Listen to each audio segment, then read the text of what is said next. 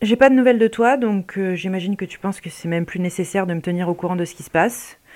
De mon côté, j'ai pris des décisions sans t'en parler, mais c'est pour le bien de la boîte, donc je sais que tu vas te ranger de mon côté. J'ai changé les identifiants de la boîte mail, du compte Insta et du site pour que tu n'aies plus à gérer cette charge mentale et que tu puisses te concentrer sur ce que tu fais de mieux, poser avec les vêtements et puis sortir avec les vêtements. Voilà, cordialement.